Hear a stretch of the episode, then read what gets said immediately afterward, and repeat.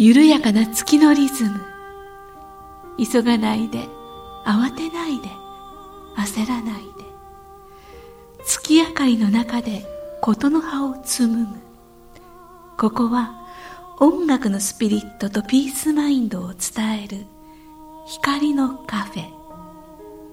ウォンとはるかのムーントークカフェこんばんは。月からのピアニスト大見さんです。こんばんは。月からの語り部武田遥です。はい。5月25日金曜日午後7時になりました。もうねさつき5月も月末ですね。そうですね。今回が大地君の、えートーク第4回目。4回目。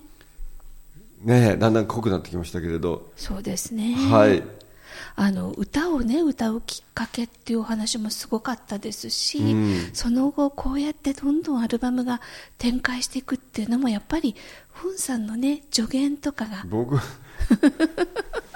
や大したことやってないんですけれどそうですか？はいもう言いたいこと言ってるだけなんですけど。はい。でもまああのー CD を4枚立て続けに紹介させていただいてますけれど、はい。はいまたどうなりますかねね。次。お話の続き聞いていただきましょう、はあの実を言うと今、え2枚の CD「インド賛美歌」と「あの空へ」という CD を紹介したんだけれど、はい。なんとその後3枚目の CD を2011年の10月ぐらいに出すんだよね。聖なる空間。セイクリッドスペース聖なる空間。はい。これはねもう名曲ばっかり集めてちょっと曲名をバーッと言ってくれる皆さんご存知の曲ばっかりだと思う。あ本当だ。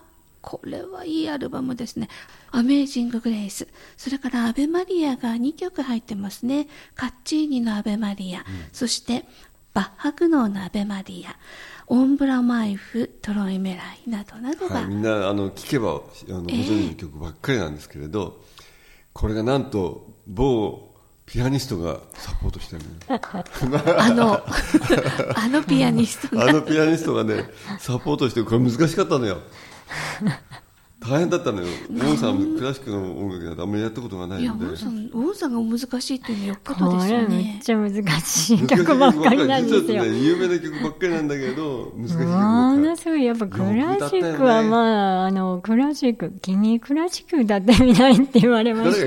誰が有名な月から来たピアニストの方が、結構すごい難題をあのいつもいただいて、あでもそのいただくものをクリアしていくとやっぱり世界が変わるんですよね。クラシック全然やっぱり歌あの歌い方が基本違うんですよね。でそのワンフレーズとかがすごい長かったりするので、そうするために一時的に全部発声とかも全部変えて、ああすごい息の長い曲ばっかりなんだよねそうなんですよね途。中で酸欠になっちゃうみたいなねそうなんですよ。で、ボンさん、テンポがお遅いんですよね。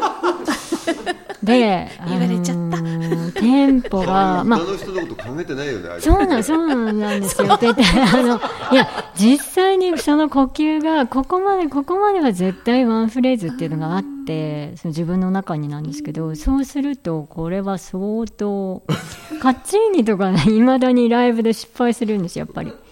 途中で呼吸がフそうなんです、そうなんです、そうなんですあの、ピアニストの方により、いや、そのテンポは、あの、遅すぎるんですけどって言っても、もう、始まってますからね、曲がね。そうなんですねあれさあのトモコが始まっちゃった方がそうなんいですよ。そしたらもう、あ息続かない、ああ、っていう場合がたまにあったりして、危険度が高いんですすごいその息の続かなくなってしまった曲を聴いてみたいと思うんですけれど、はい。どれが一番息続かなかったっけ？勝ちにそれともあのバハグの？バッハグノーはそうでもないんですよね。バッハグノーはそれなりにテンポがあるので、そうでもないんですけど、カッチーニ聞いてみますね。やっぱりカッチーニが、じゃあちょっと聞いてみましょう「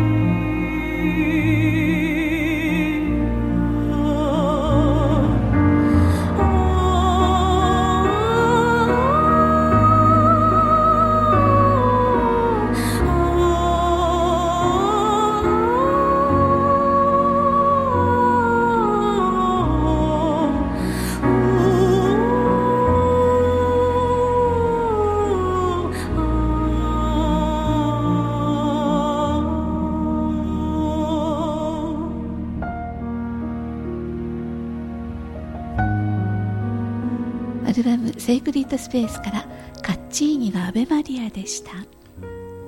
みんな酸欠になったね大丈夫ですかね？オンさん無茶ぶりする。でもそれが一つの指針となってるから不思議ですよね。そうですね。やっぱりいつもこう新しく進歩していきたいんですよやっぱりね、生きている以上やっぱり進歩していきたいので、そうやって自分では思ってもう自分の範囲って結構決まってるところもあるじゃないですか想像できる部分。でも他の方からこうやってそのえそれってでできるかなっていうようなことがいただくとやっぱりそれに向かってこう頑張っていくっていうことがあるのでなんかいろんな可能性をすごい広がりましたよね。やっぱクラシックの世界ってあこういう世界なんだとかなんかそういう新しいあの普通の日本語のポップスとかにはないやっぱりこれだけやっぱり長いことクラシックっていうものが、あの受け継がれてきてるっていうことはやっぱ相当なものが中に含まれていてそこにこう触れられるかなどうかなみたいな謙虚だね。僕もそういう謙虚な言葉吐いてみたい。爪の赤もらいます？はい。この曲この CD にもう一曲入る予定だったんですよ、ええ。で彼はずっとそれを練習してて、ええ。私はその曲がとっても好きで、もうとっても楽しみにしてたんですよね、直前で却下に。あら。なんで却下になったんですか？なんて曲だったっけ、なんていうそうあのあ曲あのボーカリーズラフマリノフ。ラフマリノフのあのボーカリーズっていうすごい有名な曲があるんだよ。難しい。僕も大好きな曲なんだけどえちょさっと触りだけどういう曲か知りたい。いきなり歌えって言われてますけど。いやいやいっぱい振るじゃなくてちょこんな鼻歌で。こんな感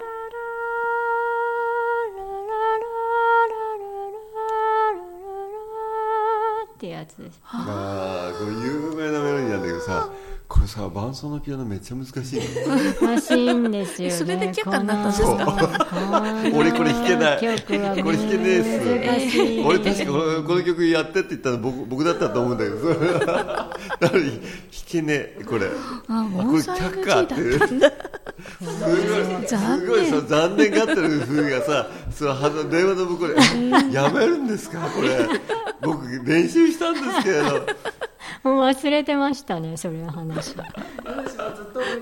ら残念。弾けないもんは弾けないからねごめんねって言ってそれで終わっちゃったんだよ、いつかね。うん。またボンさんもそれが弾けるようになる日が。そう僕もし進歩を僕のあのモットーとして先に勉強します。はい。はい。あ、でもね、さっきあのまあ一番最初にあの、バジャンの CD を紹介したけど、まあ実はこの中にもねバジャンが入ってる。あらどれですか？はい。えーとシュリクリシュナ、シュリっていうのは聖なるとかそういう意味ですよね。そういうあのこれはバジャンなんですよね確かね。そうですね。あの僕が作詞作曲しまして。古典じゃないんだ。そうなんですよ。一応なんか著作権の関係とか調べるのが大変だったので一番最初の時に、あ全部自分で作ればいいんだと思って。あのそれで一番最初からインド語のやつは全部自分で作ってるんですよね言葉も。それでピアノバージョンが聞きたいなっていうところでピアノでバージョンの初めての,、まあ、あのバジャン。ってはい。いうのがこの。じゃあ今度ね、あのバジャンの彼の賛美歌をちょっとそうですね。ね聞いてみたいと思います。ここから聞いた方のためにバジャンっていうのはインドの賛美歌はい。というねことですね。ではこのアルバムからもう一曲お送りしましょう「シュリ・クリシュナ」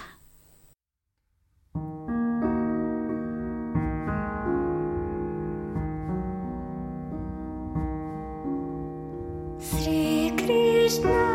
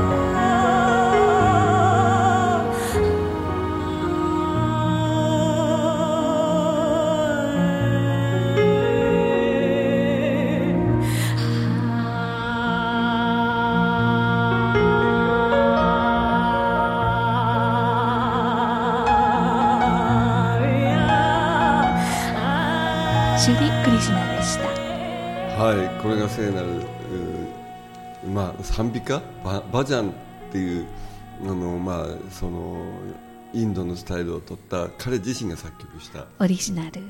はい。はい。でこの CD にはあの皆さんよくご存知の「アメイジング・グレース」この曲もご存知の方は多えいので、ー好きな方多いですよね、うん、あえてあの説明しないですけれど、えーあの2011年の3月11日、はい。あのねえー大きな地震が東北大震災が起こりました。ましたね。はい。その2日後の3月13日に僕はあの吉野君のこの「アメージング・グレース」をね YouTube にアップしたんだよ。ああそうだったんですか。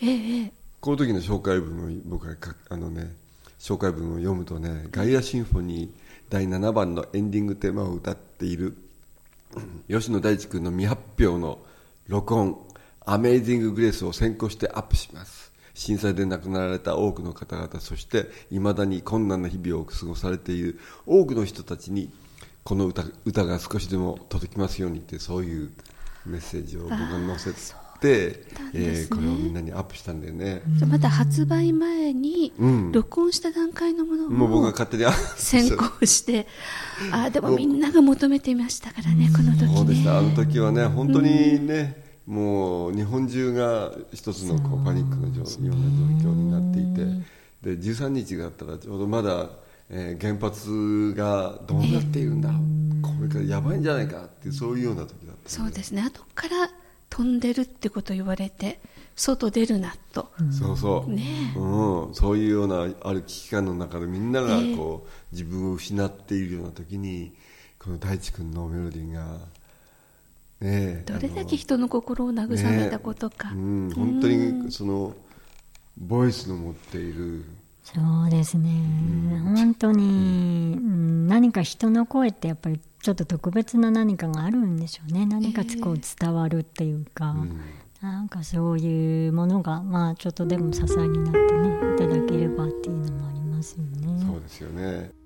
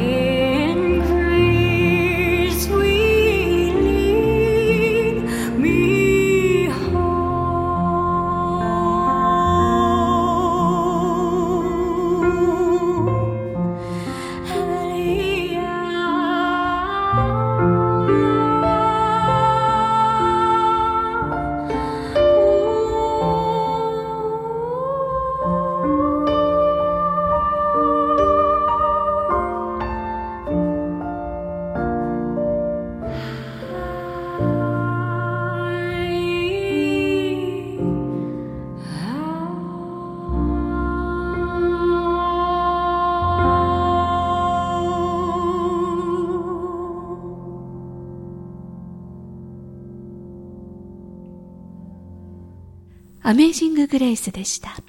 はい、名曲中の名曲ですね。これがその一番こう日本が難しい時に難しいこう心が揺らぐ時にね、そうですねこ流れていたんです。自分たちの価値観が全部ひっくり返ったような、そう、ねそうでした方でしたね。からね。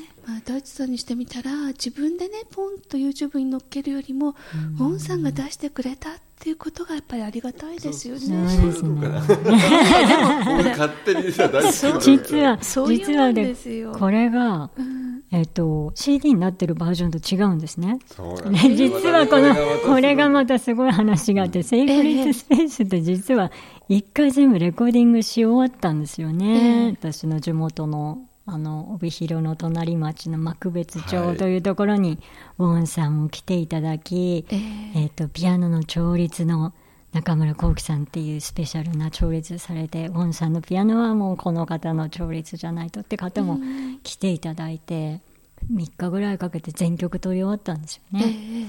えでも完成だ、みたいな。うんでも、ウォンさんが 電話があって、いや、あれね、取り直しなんじゃない？とかっていう話があって、そうだっけ？うん、ちょっと、あれだよね、もう一回できそうだよね、みたいな話をいただいて、もう一回全部、全曲取り直したんです。全部ボツなんですよ。全前のテイク全。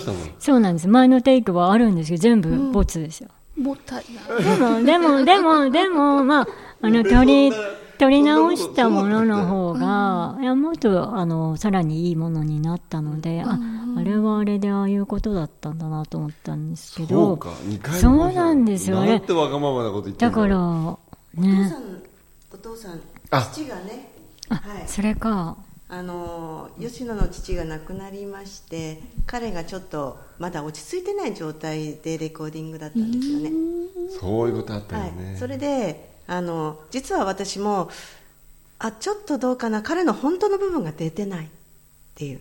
でもう当然オンさんもそれを分かって、でオンさんから最終的にいや実は私もそう思ったんで、逆に渡りに船だったんです私は。